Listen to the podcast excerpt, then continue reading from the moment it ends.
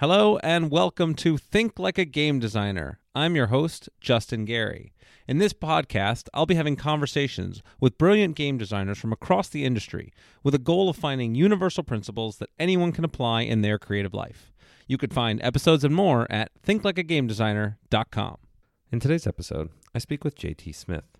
JT is the founder of the Game Crafter, which is one of the more popular digital print on demand game options available for designers.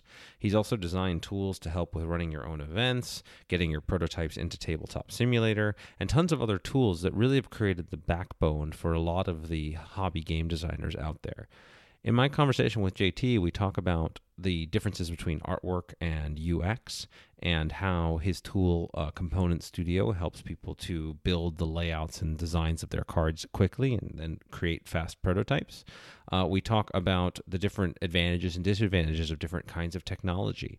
Uh, we talk about the process of pitching to a publisher versus deciding to publish your own game. We talk about if you are going to publish your own game how do you build an audience? What are the different tools available for that? Whether that be board game geek or social media or your local gaming groups and we talk about a lot of the different paths and really kind of deep dive into the types of things that you would have to think through if you want to make your own games or start your own business, right? Uh, JT really scratched his own itch by designing a lot of the tools that he did, and you know you have to be a little audacious and try things that that most people wouldn't necessarily think to try to push yourself to that edge. And JT is really a great example of that. He's provided a lot of great tools. He's built communities. He talks about some of the uh, design competitions that he runs and the, how you should think about entering into design competitions. So there's really a lot of good nuts and bolts here. This is kind of a ground level kind of episode. Obviously, JT is, talks a lot about the tools that uh, he creates, but a lot of the principles here apply regardless of what systems that you want to use in your design process. The main thing that I always try to emphasize in my teachings in the book is you want to be able to prototype as quickly and easily as possible to reduce that friction. So as you're going through the core design loop, as you're trying out your different ideas and iterating, and that you do something that's going to be as easy for you and as quick for you as possible. And so uh, JT provides a lot of insight into that. So hopefully you guys find this helpful. And without further ado, here is JT Smith.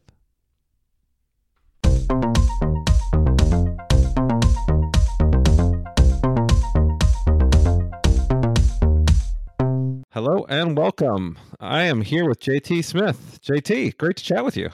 Thanks for having me.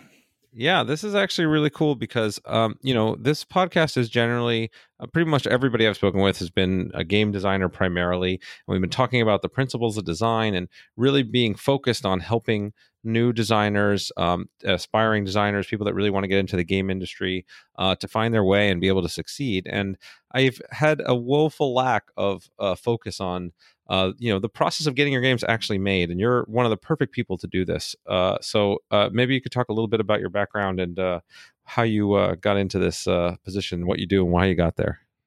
All right. Well i own a company called the game crafter. Most people listening to this podcast probably have heard of it but just in case you haven't, basically, the Game Crafter is a place where you can get your game made. You don't have to buy a thousand copies; you can buy just one. Uh, so you basically upload artwork, rules, that sort of thing to our website. You select game pieces that you would like to use. We have a library of a couple thousand, and we also make custom ones if you can't find something you need. And then uh, you buy a copy, and it comes to you in the mail about a week later. Cost you depends on what it is. Like a deck of cards is like six bucks probably. Uh, a big game could be I don't know, 20 to 50. I guess it could be hundreds of dollars depending on what you throw in there. How um, crazy do you want to get? that's right. Yep. So that's basically the Game Crafter in a nutshell. We manufacture uh, short run games. Our specialty is kind of the 100 or 1 to 500 copies. If you're looking to do more than 500 copies, you would go uh, to a long run uh, printing company in China. So uh, the we'll we'll we'll dig into a lot of this stuff, um, you know, the differences and what what all that means. But I, you know, I've been eager to talk with you because even though I haven't personally used your services, I uh, I know a ton of people in the industry who have even very professional companies that have you know the highest quality of products, and so you come super highly recommended. Uh, and I think Thank you. a lot of people are very unaware of how m- easy it actually is to be able to to print and you know get copies of your game in your hands nowadays So I've been in this industry a long time, and I know when I first got started, it was nearly impossible, or it's certainly incredibly expensive to try to do any kind of short run print games. Um, so it's been pretty amazing, and, and, you've really been at the forefront of making this just accessible and uh, affordable for people. So what what got you motivated to do that? How did you come up with the idea? How did you get into this place? I've been designing games since I was probably in high school, something like that. Uh, that's a long time because if you could see my face, you'd see how much gray beard I have. Um, but uh, yeah, it, eh, so I've been designing games a long time, and I'd always you know prototype them at home. And at a certain point, I was just like, "This is stupid. There's got to be somebody out there." So I started looking, and I found the husks of a bunch of dead companies that had tried to do this and failed miserably. Uh, and I'm like, you know what? I could do this. So uh, at the time, I was uh, I, I, owned a company. In fact, I still own this company called Plain Black. We manufactured software for um, companies and governments all over the world. We basically build web apps for them.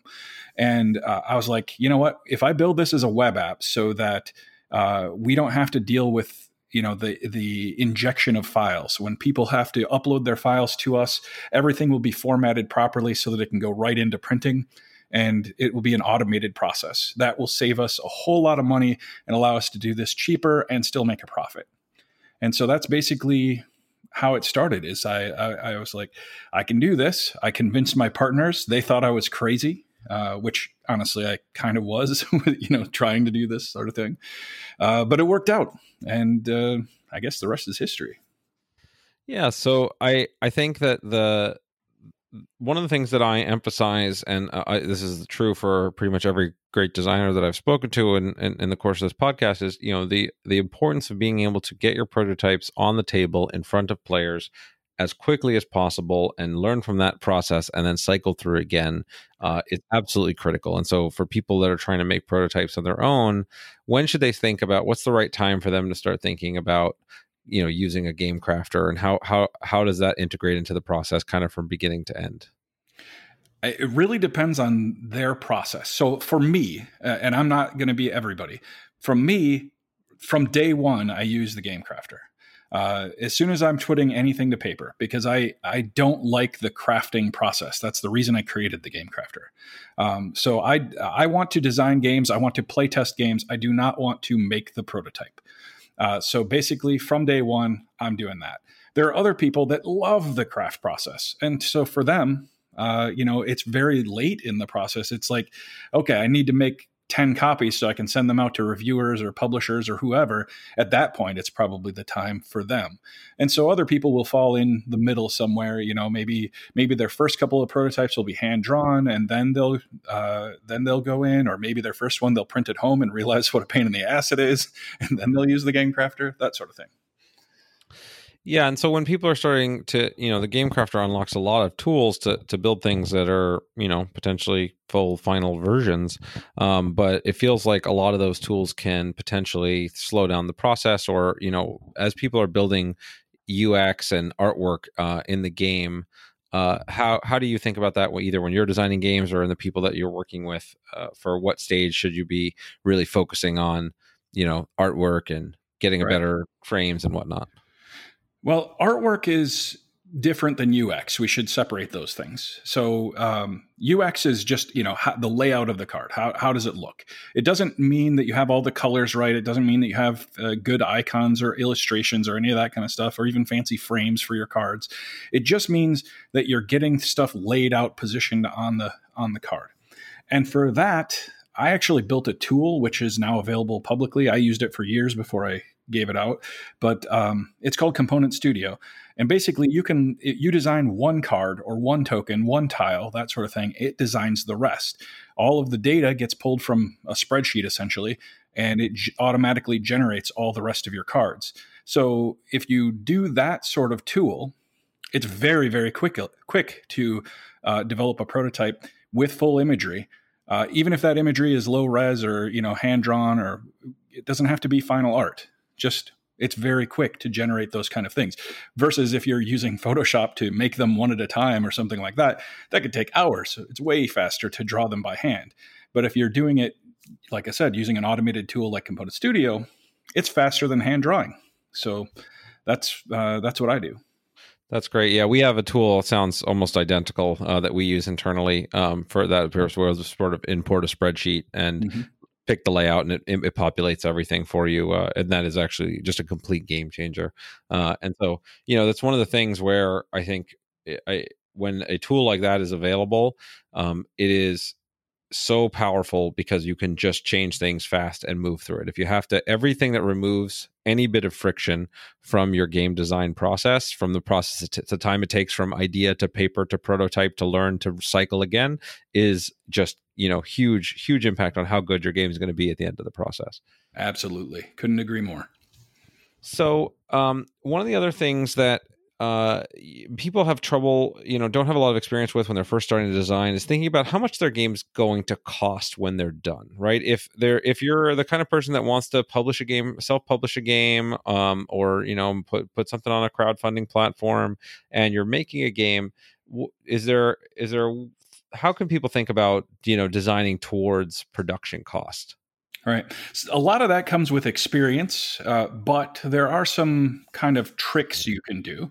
Uh, obviously, uh, you know, looking at the Game Crafter, all of our prices are published publicly. Um, you could just sit there and add it up. We have a little nice little calculator there for you. If you want to get a more exact price, you can do what's called an add a add a placeholder. So you basically go in and create the game in the system, but you don't upload any art. You add a placeholder for every component that you want to create, and that basically just creates this virtual component with no art on it, so that it can generate a, an accurate price of what your game will be. Uh, when you get into longer run, uh, you'll you're going to have to reach out to whoever you might be printing with, and they're going to have prices that will change monthly. So you're going to have to basically just get a quote, go through whatever their quoting process is. Eventually, you'll get a feel for it. But the trick is, whatever platform you're you're going to print with, uh, you want to take advantage of kind of their process. So in our case, if you're printing poker cards, we print 18 poker cards to a sheet. So if you are doing ni- a 19 card game, then you're paying for a whole other sheet even if you aren't using that completely. And that goes the same for, you know, if you're making tokens or tiles or any of that kind of stuff too. Look at how many are made per sheet. The same thing goes when you go to print long run. They're going to print you know a certain number of cards. Maybe it's 56 maybe it's 60 maybe it's 52 whatever that might be per sheet. And uh, if you're going over on that you're going to end up costing your you know costing you more. Same thing goes when you're picking out components. So we have pricing at 1 10 100 and 1000 components uh, you know of a given thing. So if you need let's say cubes in your game uh, as little counters you could get uh, you could get one of each, but that's going to be you know one of eight different colors, something like that. But that's going to be more expensive than if you got ten of one color, because uh, there's some price break based on quantity. And those kind of things apply in long run too. If you are getting lots of colors, there's you know they're going to when they make up mix up a batch of plastic or uh, mix up a batch of paint to paint wood, it has to cover a certain amount, which means you have to buy a certain amount of that thing, whatever it is that you're getting made. And so, taking into account the multiples of how much they're going to have to make uh, is going to save you money when you go to make your game. Yeah, and this always this comes down to some of the key kind of risk factors you have to decide as a as a publisher of your as a self publisher, right? How many units do you think you're going to make, and mm-hmm. do you order the how many you're going to order up front because you save per unit significantly as you scale up the number you print, you know, right. and versus but you're also putting out a lot more cash and risking a lot more. Yep. So how do you how would you advise a you know somebody that was uh, trying to make this decision? Uh, first of all don't do long run to start with. Uh, when you're first breaking out into into the board game industry there are thousands of people trying to do just what you're trying to do. So what i would recommend is do get a quote from a long run printer but plan like if you're going to do a kickstarter for example plan to do a kickstarter having the game crafter print it because you can make uh, we'll give you a bulk discount at 100 copies. Technically, we even give you one at 10, but it's not as very good. So, up at 100 copies, you get a really good bulk discount. And uh, it is something that is achievable by you know somebody that doesn't have a huge audience. You can actually achieve selling 100 copies to somebody. Whereas if you try to sell a thousand, two thousand, three thousand as your first Kickstarter, unless you are extremely lucky or have a huge audience, that's going to fail most likely. But I said at the beginning, get get yourself a quote from a uh, from a long run printer, and the reason for that is if you do hit it out of the park somehow, uh, you then have this option to go with a longer run and make more money per copy yourself, which might allow you to do other stretch goals or or just profit more.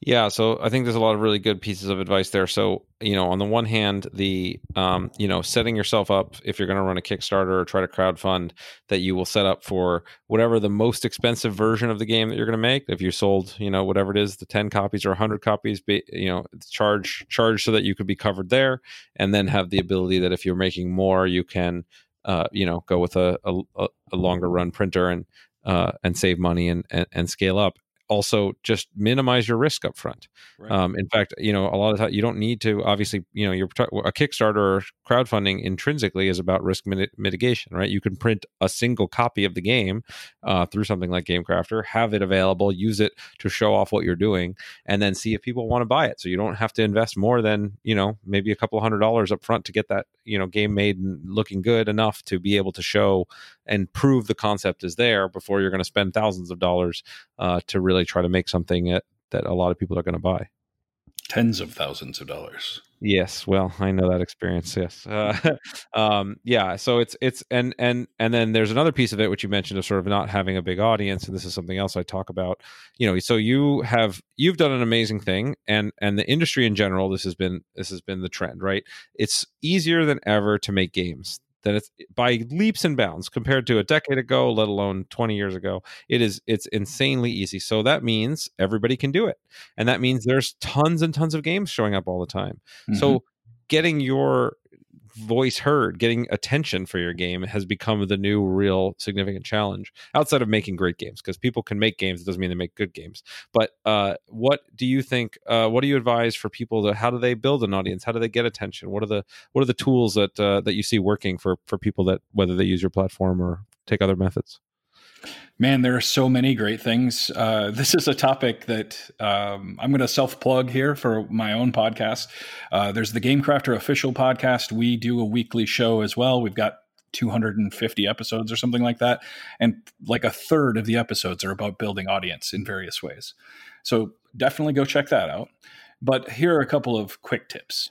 Um, I would say one thing is to co opt somebody else's audience is a great way. So, for example, there's a quarter of a million users that use the Game Crafter.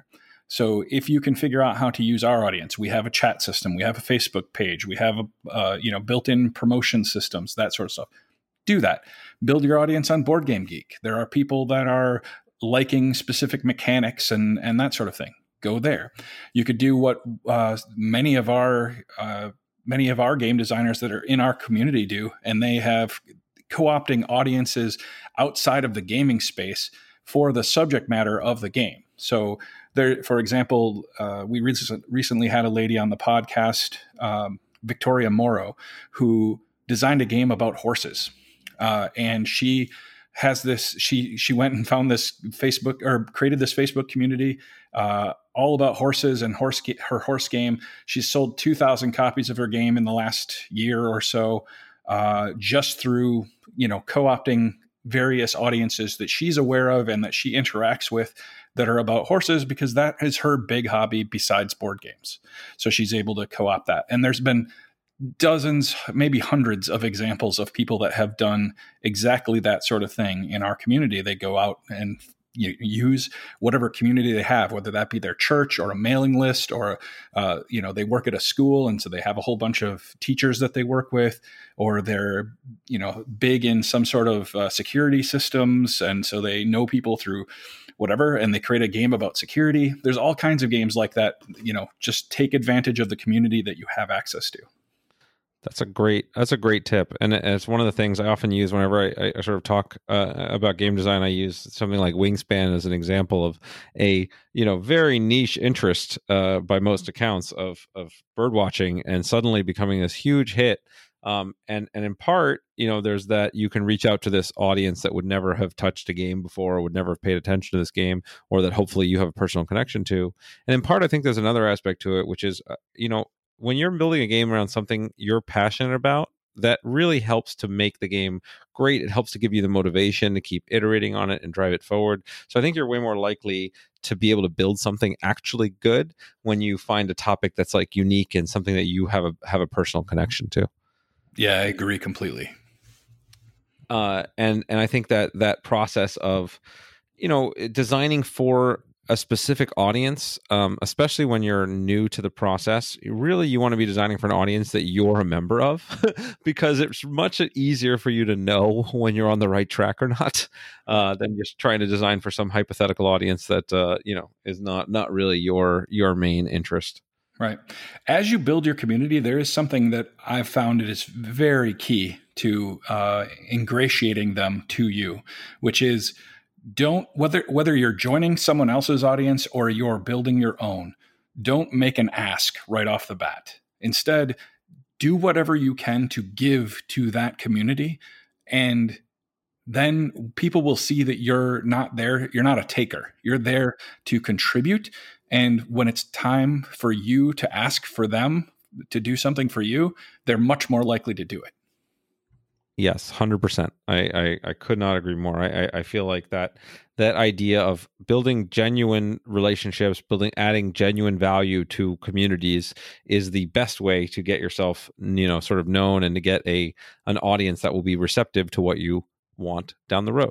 And I think the same is true even for if you don't want to self-publish a game and you want to work with a publisher, you know, doing things to help the publisher out, writing up reviews for their game, participating in their forums, helping out at conventions, like doing things that make the publisher care about what you're doing. And then when well before you ask, say, "Hey, I have a game I'd like to pitch to you," uh, I think is another really valuable tool. Um, and and so this ties into another question of mine, which is, you know, when somebody's thinking about self-publishing versus crowdfunding versus trying to pitch to a publisher, uh, what are your thoughts on how they make that kind of distinction? Well, uh, pitching to a publisher is going to be the least amount of work, even though it's going to be a ton of work to pitch to pitch to publishers. I, I, don't want you to think that it's easy to get a publisher to pick up your game. It's a ton of work to do it and do it well. But it is every other scenario that is not pitching to a publisher is starting a business. And if you're not ready for starting a business, you shouldn't do the other things. Uh, because if you're going to run a Kickstarter, you're just going to self publish and try to get into retail or ho- however you're going to try and do it, you're going to have to pick up uh, a thousand skills that you don't currently have, probably uh, marketing, customer service, accounting. Uh, you're going to have to find a lawyer, probably, and an accountant. You're going to have to deal with shipping and manufacturing yourself. You're, so you're going to have to, you know, go out and figure out how to do bids on those kinds of things. Find people that will handle that for you. You're going to have to learn about crowdfunding there is uh, art illustration hiring arts artists and illustrators and writers there's all kinds of things that go into it it's a lot of skills and it is quite challenging. So if you're not ready to pick up a bunch of those skills, then you're probably your best bet is to try and go find a publisher. That said, if you like the idea of starting a business, then definitely go the other tra- route. I've done both. At this point, I have found that I really enjoy the design process. I do not enjoy the publishing process. So I do not publish games anymore uh, I find publishers, but to each their own.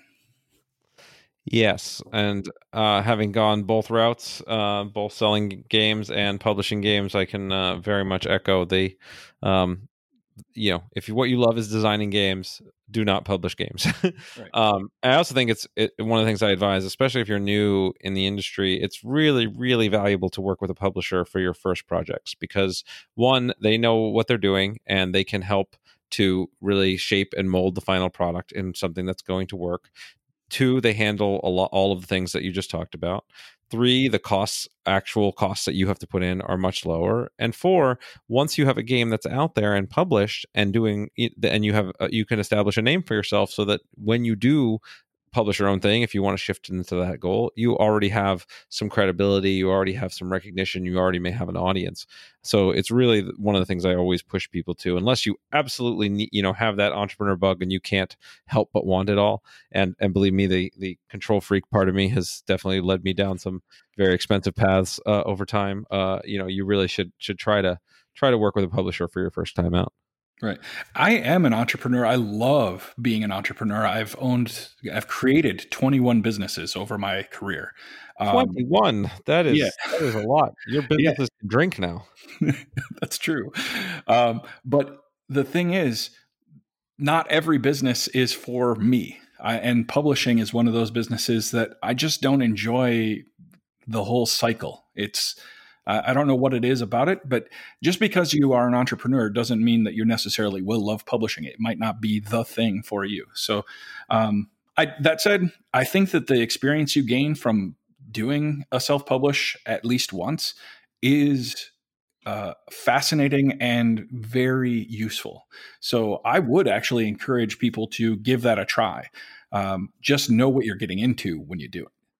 Yeah, yeah, absolutely. The lessons you learn, as painful as it is, uh, are are incredibly valuable. And and also, this is sort of you know we talked a bit earlier about sort of designing towards production cost, and you made the the note that you know you kind of get a feel for it over time and that and that's true you know and once you have been you know on the publisher and production side and you had to work with artists and you had to go through all that stuff it does change it gives you more context and capability when you're designing because you kind of know when certain decisions are going to end up making your game you know more more costly or moving in a different direction or more complex to actually create and so you can kind of have a more nuanced view of the landscape uh, when you're when you're building uh, your your future designs.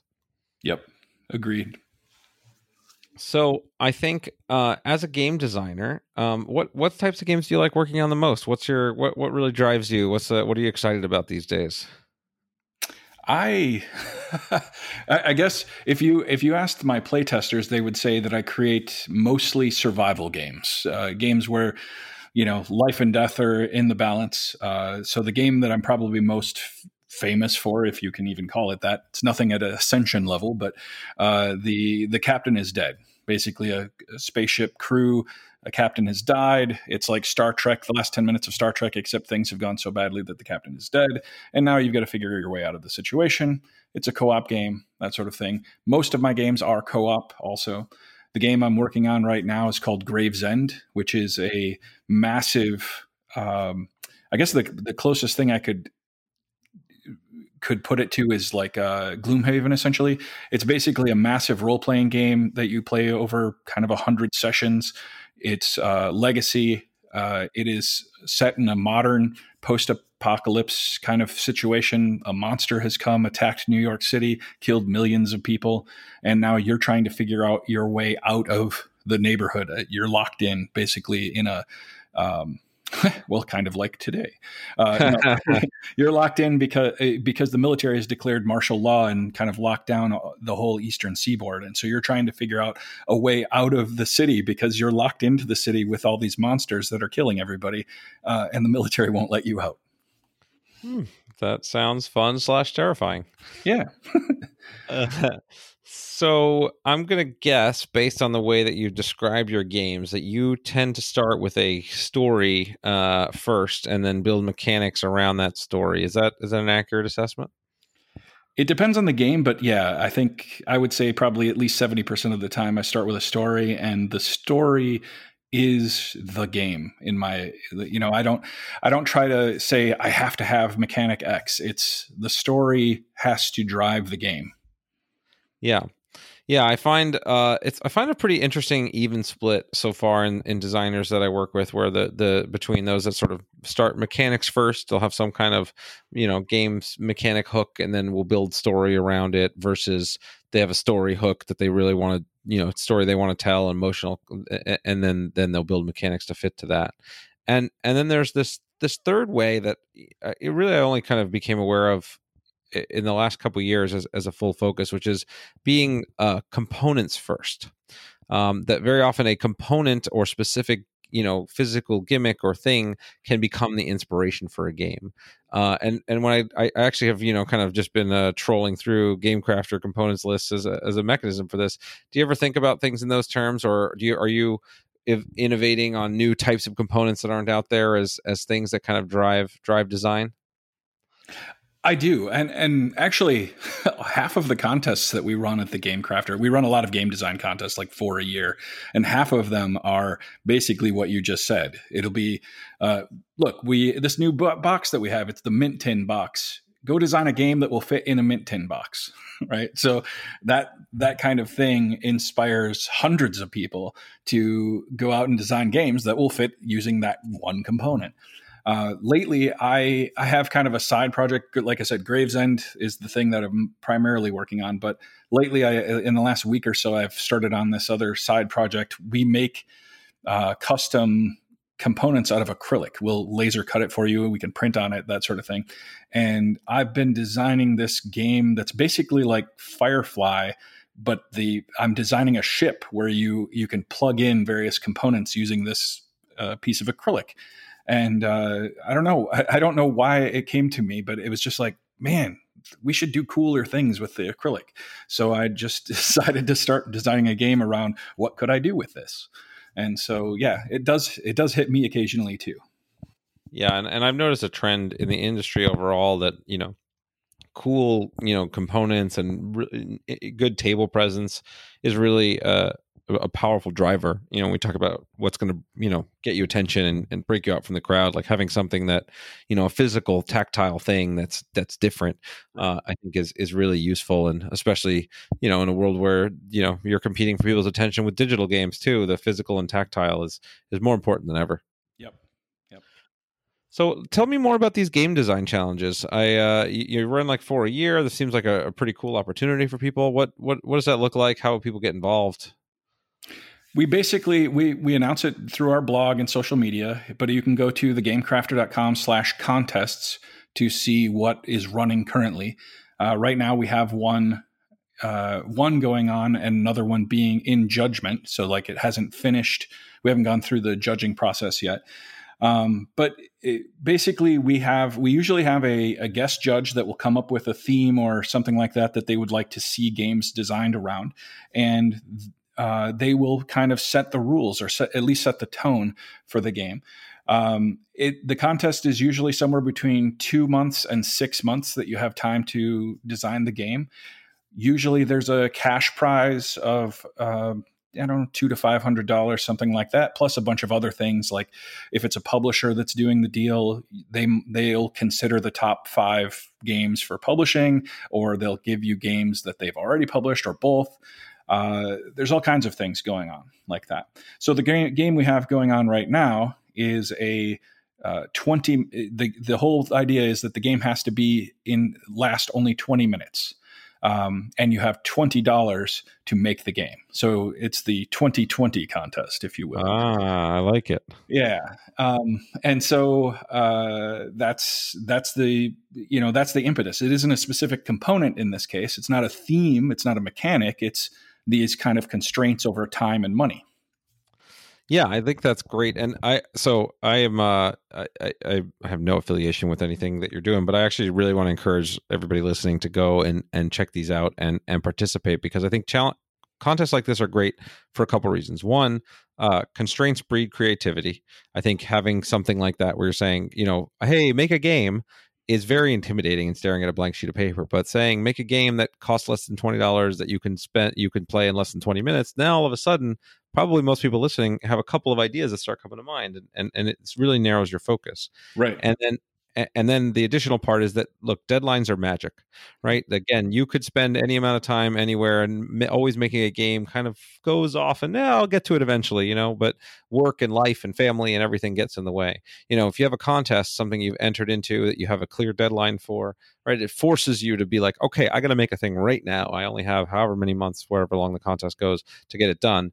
Um, and so i really think those types of things really you know even if it's not the game crafter challenge people participating in their own challenges or challenging their friends to all you know have a prototype ready in time for their next game night like creating something with some social pressure some real deadlines some real constraints uh, to force you to practice and, and, and get some designs out there i think is, is a wonderful process and a great thing that uh, you're doing for the community to get that out there yeah and it also inspires people uh, it, First of all, there's a collaborative element to it. Like when you're working on a contest with other people, even if you're not working on the same game, there's a whole lot of uh, collaboration that can occur. Like, you know, I had this idea, but I'm not sure where to go with it.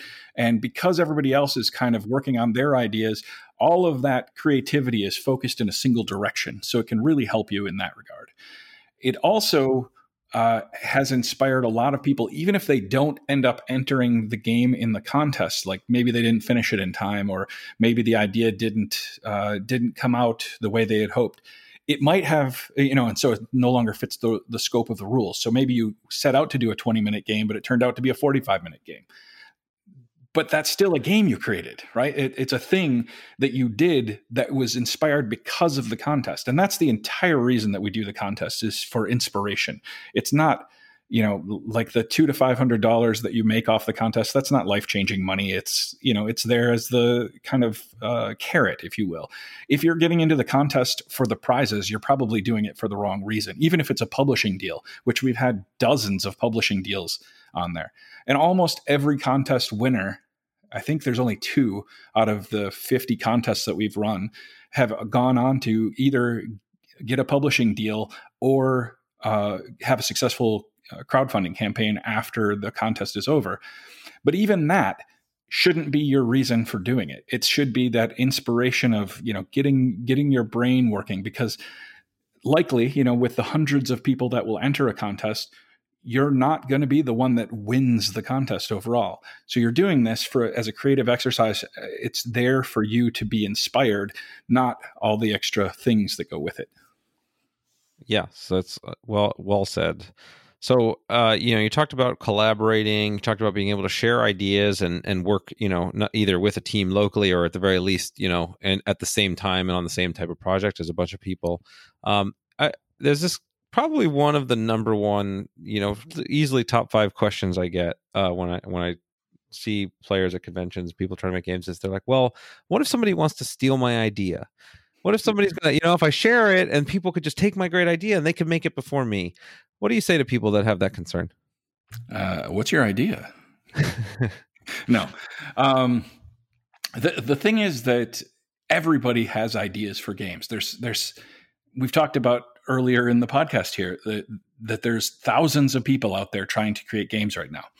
And the reality is, because there are so many ideas and so much creative input going into it, no one's going to waste their time on your idea that hasn't been proven yet. It it's just not it's just not a thing that will happen. It's uh, so rare that it's not worth worrying about. Um, and so I'd say just get your game out there do your idea and get it out in the market. And uh, don't worry about whether or not somebody's going to try and steal it because I've already got 70 projects on the back burner of games that I want to make. I don't care about your design. yep. So. Yep. Yeah, I find, you know, that no matter how great your idea is, if you can't expose it to others and get playtest feedback and see if it really works, it's never going to get made. And it's never going to it's never as good as you think it is. And frankly, ideas are not as important as you think they are.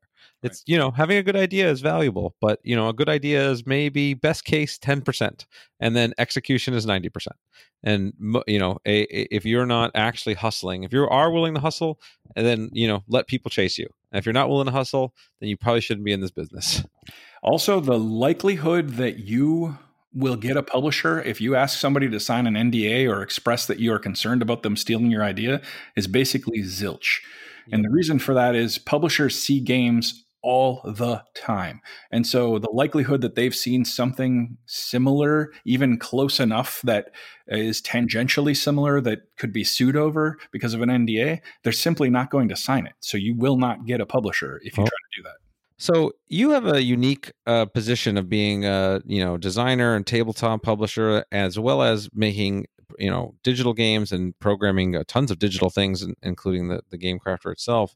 Uh, I'd love to shift a little bit to talk about um, the process of making you know for people that are interested in making digital games or perhaps apps or things that support their games. Um, you know, it's it's something that can be very intimidating. How how would you advise, or what what are your thoughts on sort of somebody getting into that water? Well, there's uh, there's a lot of area there to drown yourself. um, no, it there's a, there's actually a, an amazing amount of space available for every level of uh, technology that you're that you're willing to use or willing to learn. So. Uh, at the bare bones level, you've got things like Tabletop Simulator, which make it relatively easy to make your you know physical board game into a digital board game. Uh, and I mentioned Component Studio at the beginning of this. One of the things that, you know, if you design your game in that, not only will it export to the Game Crafter, but it will export to Tabletop Simulator. So making it easy to do those kinds of digital games like that. Now, Tabletop Simulator does not enforce the rules of your games. It just puts your game components onto a digital table and then h- hooks up everybody via networking so that they can all chat and see what's going on on the table, you know, virtually. Um, and there's a bunch of apps out there like that, like Tabletopia, and I could actually I have a bookmarked list, but that's enough. You you just search for it, you'll find a bunch. Sure, yeah, I've I've not you know it's something I've often like dreamed of kind of digging into, um, and I never really have because you know I I have a team here and we're able to play test physically, but even just the ability to you know we have a bunch of remote play testers, our our cultists as we like to call them, um, all over the world, and you know being able to play test your physical games remotely through one of these tools seems really appealing. Um, how easy is it to for somebody that's not super tech savvy to kind of get going on one of those one of those tools? Well, Tabletop Simulator, I would say, is the easiest. Uh, the other ones, some of them don't even allow you unless you unless you sign some sort of agreement with them. They won't allow you to upload a game. You can just use it as a player. Uh, Tabletop Simulator is kind of free range. You can anybody can do anything they want in there. Um, you just pay the, I think it's 20 bucks to buy it on Steam. And now you can make games or you can play games that other people have made. And there are official games that are supported by publishers and all kinds of stuff in there. Um, anyway, from a technology point of view, if you can install a, uh, an app through Steam, you're probably going to be able to design a game in Tabletop Simulator, provided that you use some kind of a tool to generate the files that it needs. Again, Component Studio can do that, but there are other tools out there that can do that. They're not hard to generate. So if you're actually savvy enough to use something like Photoshop, then you can probably make those files yourself. They have documentation on how to do it. It's just easier if you have some kind of automated tool to do it. Gotcha. Uh, so yeah, it's it's really not that hard, and, it, and there's no programming at all. It's really just make the files, upload the files, and you know say all right here's the here's the file i created that has my cards in it. Here's how many cards rows and columns of cards are in this image that sort of thing. Um, so it's it's all check boxes point and click that sort of thing. No custom code required at all. Great. Then your next level up would be to use um, th- there are they're called game makers. There's a bunch of them out there. Mostly they're they're available for making you know video games but there are some that are getting there for making tabletop games in the, the resulting app that comes out is basically you know like an ipad app or whatever uh, or a web app. But the idea is that you point and click your way with a minimal amount of code to making uh, a, a, digital version of your board game with rules enforced. Um, they are i wouldn't say that they're particularly easy but they're definitely easier than writing code from scratch uh, and so that's the next level. And then, of course, after that, you if you're willing to pick up a programming language, you can write anything you want: a web app, a, a desktop app, a, an app for iOS or Android, uh, any level there. And I would say if you get into any of those levels, don't do your first game as a multiplayer game. That makes everything way more complicated try to make yourself a single player game or a pass and play game, if you will, you know, where you're the whole game takes place right there on the screen. You never have to interact with multiple different devices because, yeah, that's a whole load of weeds you don't want to get into.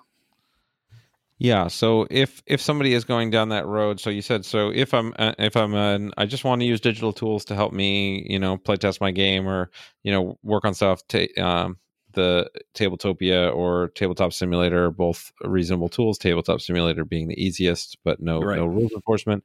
If I want to build something that actually will enforce my rules, did I don't did you suggest any specific programs or? I didn't because I haven't really liked any of the ones that I've seen. Gotcha.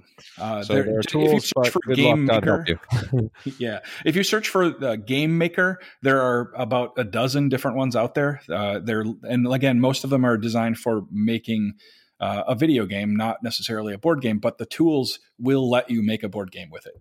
So, and then if we want to go to that next tier, and you know, I, have had a, you know, uh, so we've we've made uh, here not only um, digital versions of of our games like Ascension, but we also have launched, you know, we launched a digital trading card game, SolForge, uh, many years ago, and I've worked on several other digital projects in partnership with other companies and managed programming teams, and each time it has been a nightmare uh, that has cost you know 10 times as much as I thought it was going to and yep. taken three times as long. And, uh, you know, so I've, I've definitely become uh, very aware, even, even with the successful projects of, of, of how, how expensive and dangerous this can all be.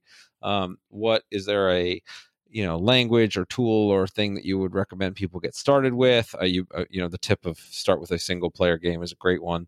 Uh, is there any other favorite uh, or best practices that you'd recommend?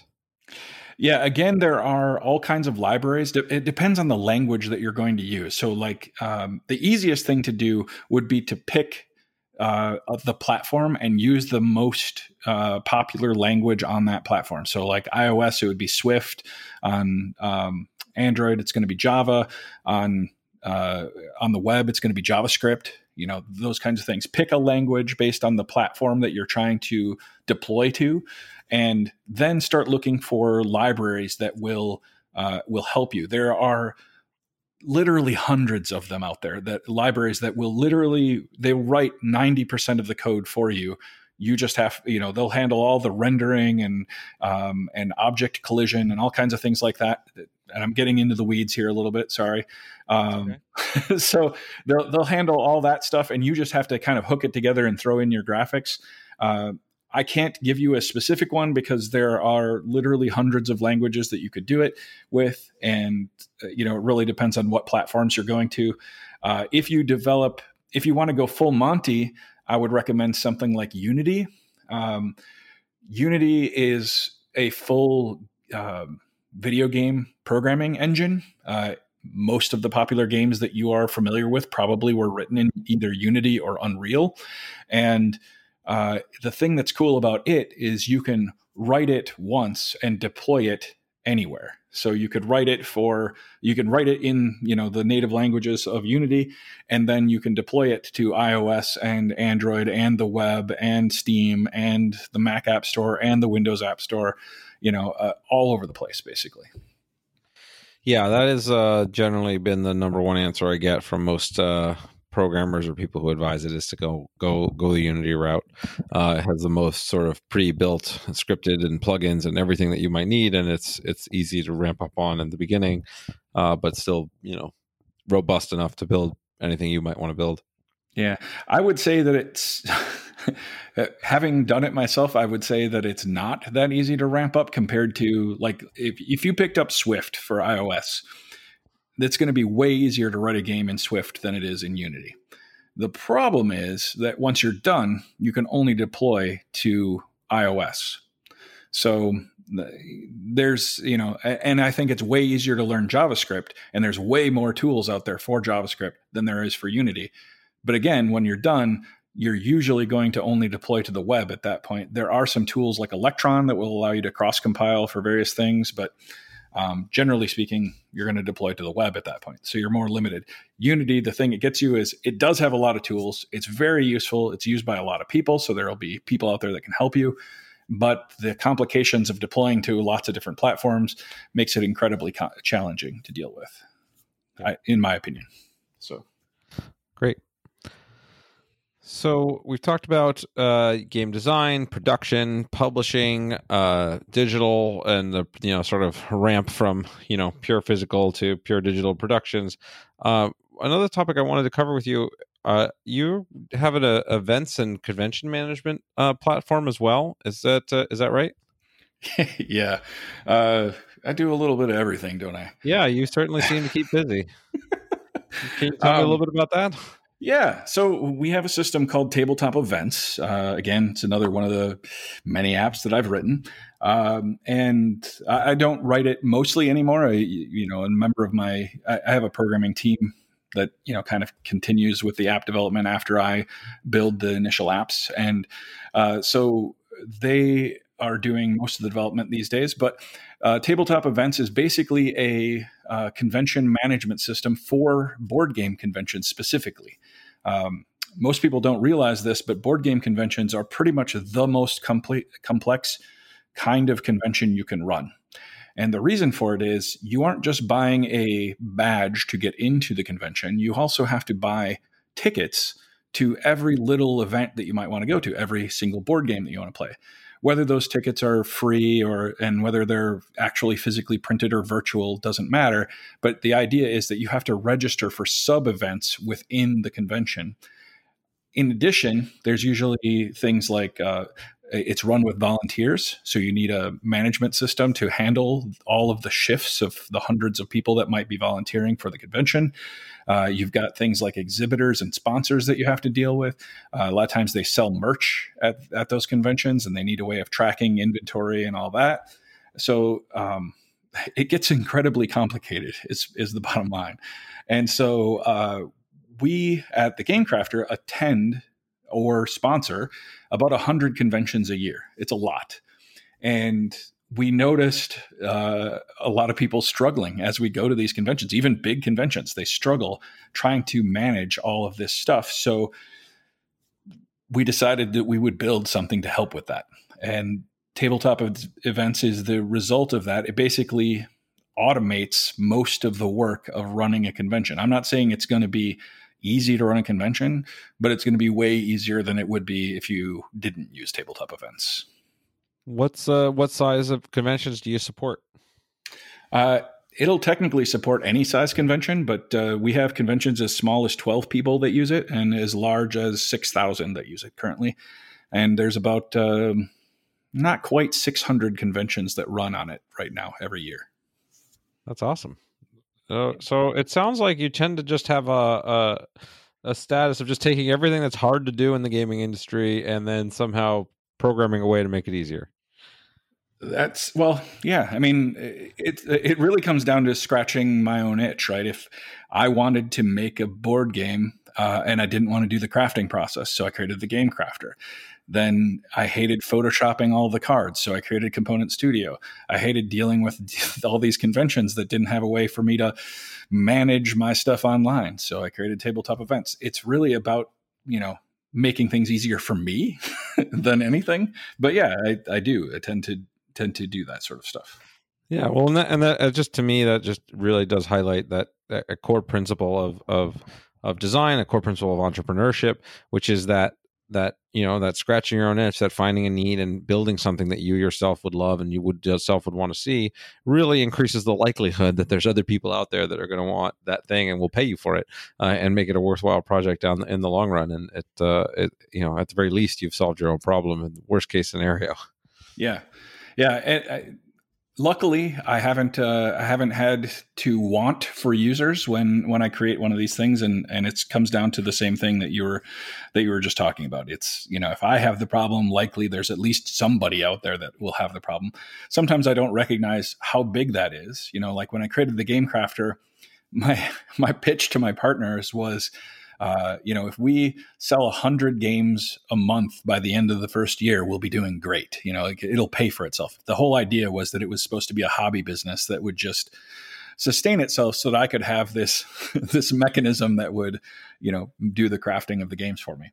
Uh, within we launched in the middle of July in 2009, so we only had a half month that first month, and we did 400 games the first month. So nice.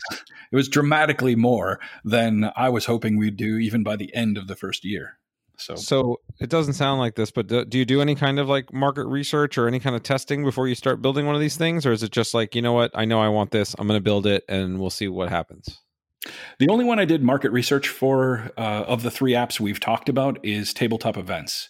The Game Crafter, um, I did market research, just not like traditional market research about how much money I could make, but rather just was there anybody out there doing this? And basically, I created the industry because, like I said, there were only husks behind me. Um, when I was there, there was a bunch of companies that had tried to do it, failed, went out of business. So, um, you know, basically creating the industry there, I knew that there was no competition.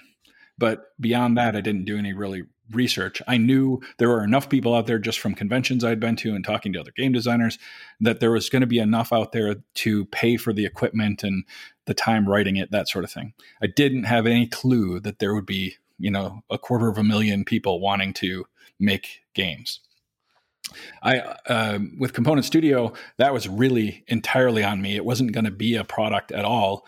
Um, I just built it to make my own life easier. And at some point, I showed it to some designers because they were like, "Well, how do you do this?" And um, I showed it, to, and they're like, "Why is this not a tool that everybody can use?" And so they convinced me to put it out there. And then um, tabletop tabletop events that one we actually did market research on and, and we talked to we run our own conventions we talked to a lot of convention organizers we went out and did the traditional scope to see is there enough money out there and can we solve problems that others haven't all that kind of stuff so that's the only one that's you know got the traditional market research on it great so i want to dig in a little bit uh, uh as we you know to kind of the psychology here because you went and you said, "Hey, I want this thing to exist." He looked around and said, "Oh, look, all these other companies tried and failed." And you said, "Well, of course, that means I can do it." What, what, what, what, was going through your head there? Why did you think that you? What gave you the confidence and the capability to say, "Look, I'm going to give this a shot," and and and go where others have uh, have failed to to succeed? Well, uh, you know, audacity is is a beautiful thing. Um, really, it the idea is can i make it it wasn't about making it profitable it was about making can i make it sustainable and i knew that if i got rid of the biggest cost and the biggest cost is uh, ingest uh, file ingestion getting people to upload the files the correct way so that there didn't have to be any human interaction to place the order that's going to be your biggest cost center because people are always your biggest cost center or almost always in a business so I'm like, if I can get rid of the the single biggest cost from this, uh, I don't think it's going to be a problem to at least break even. And that that was it. And I knew I could do that because I had been doing it forever. I, I told you earlier that I had made 21 businesses at the time that I made that. It wasn't that many. It was probably closer to 12 or 15. But even so, I had enough mileage behind me that I knew what I was doing. So it wasn't a huge risk. The, the worst case scenario was that it was a hobby business for the rest of its life. Yeah. Yeah. That's so, so that this, this is great uh, point to emphasize, right? So there's the, you know, there's the audacity of anybody that's starting a new project and saying I can do this when others haven't, but there's also realistic risk management, right? You're doing a thing that's not going to break the bank if you fail. That the the barrier to get to a point where you can sort of break even or survive or at least learn from it and and move to the next thing and pivot is low. And so even this myth of the sort of super risky entrepreneur is really you know not not not as true. Like, yes, you're going to put things out there, you're going to take some risks, but they're all sort of mitigated, and you, and you think through the consequences and and and the costs up up front. Right. The same thing is true, I think, in board game design. You know, with if you're out here designing a game, there's there's a bunch of costs that you can take upon yourself, but you have to choose what is your level of risk. Like. Uh, generally speaking, it's not a good idea if you're going to seek a publisher. It's not a good idea to go out and buy artwork for the game it, it's just not like they're probably going to replace the artwork. They may even retheme the game entirely if they choose to pick it up. But if you've got some spare cash sitting around and you want to go out and and buy some artwork for the game to make it pretty, it will help sell the game to a publisher. And here's the reason. They're human too. Everybody loves art. you know, art sells mm-hmm. games. And it will be easier to find playtesters if your game is pretty. It's that simple. Um, I'm not saying that you should go out and do it. I'm just saying check out your risk. do you have some money in your pocket that you don't mind, you know, if you don't get that money back? Maybe this is a passion project where you're willing to put some cash toward it. Yeah. Yeah, no, that's that's great. And and you know, how much risk tolerance any individual has is always a personal question. There's no there's no right answer. Uh, it is you know based on your own circumstances, your own emotional state, uh, and and I think the other key in my mind is like you know really think about these things as learning opportunities, right? Like you never know whether a given project or game is going to be successful, but if you're able to create a thing that you think has a, you know, has a chance and you know that you can learn from that process even if it doesn't succeed, you can take those lessons and apply it to something else, then everything is a success. Right? right. Everything is an opportunity. And I think that frame is just really really important uh to because inevitably you're going to have you know challenges and failures along the way. Of those 21 businesses i don't know how many of them are you know thriving and profitable but i'm to guess not all. Uh, certainly not. uh, and uh, you know i think that that is uh that's just an important lesson for everybody that uh, is, is is on this path that you know my one of my goals in uh, you know, sort of writing the book and doing the podcast is to try to make this process easier. It seems like so many of your businesses are dedicated to making this process easier for people, but that doesn't mean it's easy. it's no. never going to be easy. Right. Uh, and so that's uh, that that attitude of both being willing to take those risks and being willing to f- frame, uh, you know, failure and setbacks in the right way feels feels absolutely critical. When you wrote your book, did you know that you were going to have a publisher for it, and did you know that it was going to sell well? Nope, I did not. Uh, I on just knew count? I, huh? On either count? No, not not on not on either count. Okay. And and, and did so you it was, go ahead? It was one of, go, no, yeah. So so I'll I'll I'll go ahead. And ask your question. I'll. Okay. So I was going to say what um what about the book? What when you decided you were going to write this thing? You knew it was going to take a certain amount of time, a certain amount of effort over a certain amount of time. What made you go? This is worth the risk, regardless of whether or not anybody ever reads it? Yeah, that's a great question. So I, I on the one hand, I am a very big believer that the best way to really understand a subject is to teach that subject. Mm-hmm. Um, the process of writing and forcing me to articulate my thinking in a way that's clear enough for somebody to pick up made me a better designer immediately in addition, it gave me the incentive and uh, excuse to have conversations like these, right? And talk to, even though I already knew uh, a lot of, of great game designers just from my time in the industry, to really have deep dive conversations with them and really pick their brains and learn the principles on it. And so it, it, kind of forced me it, you know gave me a deadline and a specific purpose uh, and a specific frame for for really learning and dialing in on learning so i knew that i was going to be quote unquote successful with this regardless of if anybody read the book.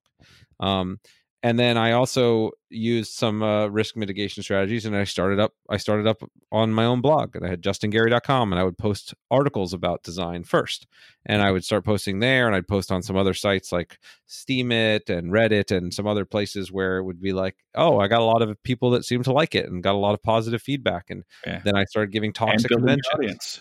Yeah, and building an audience, and so all of those things tied in together. And as I kind of built up enough of that, and I did that for well over a year before I even started saying, okay, now I'm writing the book.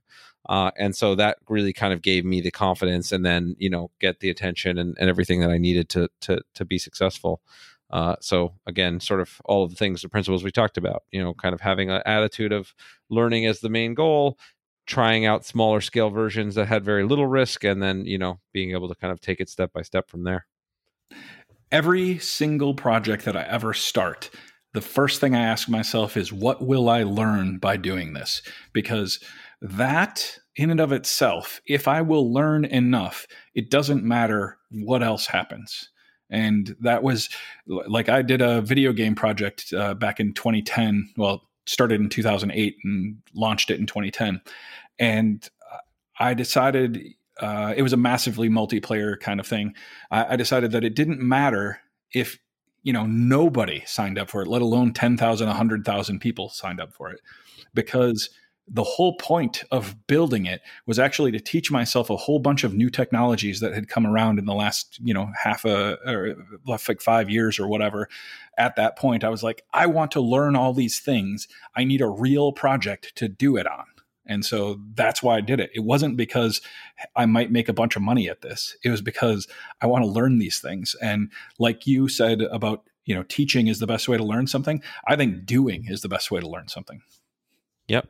Yep, I think that's I think that's right. I think there it, it, there's no there is no substitute for that, and that's what you know, sort of tying the two together. It's is one of the things I talk about in the book. It's like you have to practice this, yeah. reading, watching videos, listening, even listening to this podcast. As helpful as I hope it is, it is no it is no substitute for the actual practice of design and the actual practice of whatever it is that you want to do, whether it's publishing, starting a company, writing a book, programming uh, you know all of it just you got to get there in the trenches you got to build habits that let you do the work and find out when you hit the wall and fail and push past that and learn the next thing and go again.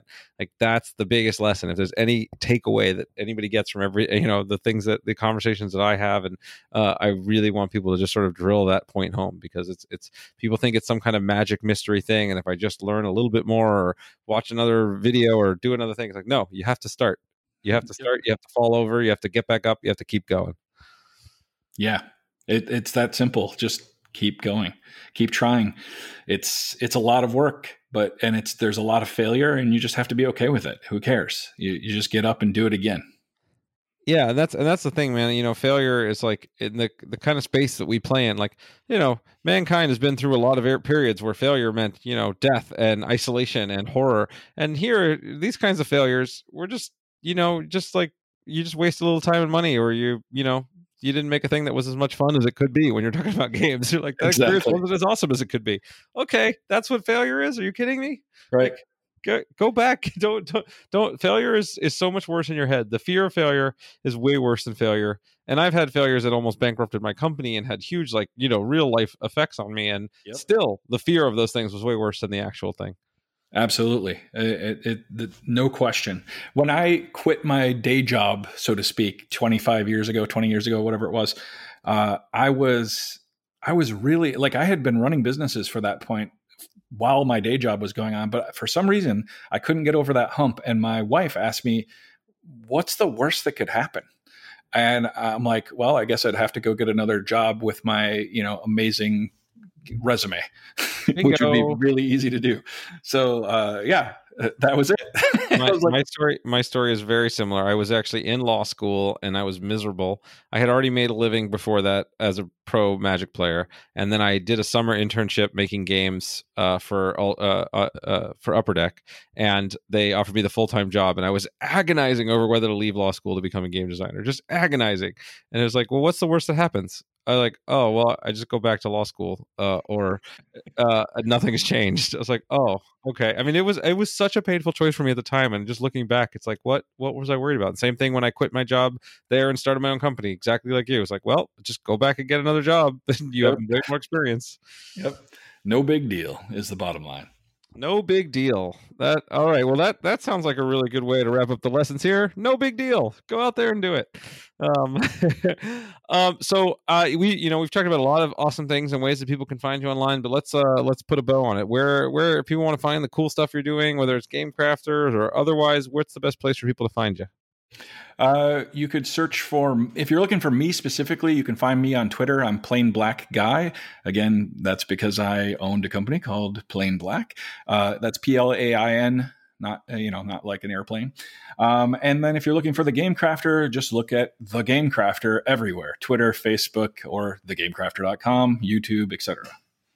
Fantastic. Well, JT, I really appreciate you taking the time. I think this is going to be incredibly valuable information for uh, my audience, and you have done an incredible service, really just changing the face of the gaming industry uh, with the stuff you've done by lowering that barrier to entry and, and giving people a lot of great tools that uh, you know you wanted, and I know a ton of other people did. So, so thanks so much for all of it.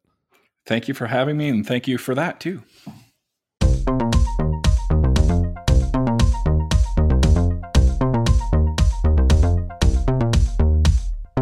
Thank you so much for listening. I hope you enjoyed today's podcast. If you want to support the podcast, please rate, comment, and share on your favorite podcast platforms, such as iTunes, Stitcher, or whatever device you're listening on.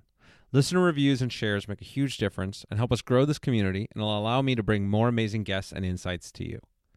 I've taken the insights from these interviews, along with my 20 years of experience in the game industry, and compressed it all into a book with the same title as this podcast Think Like a Game Designer.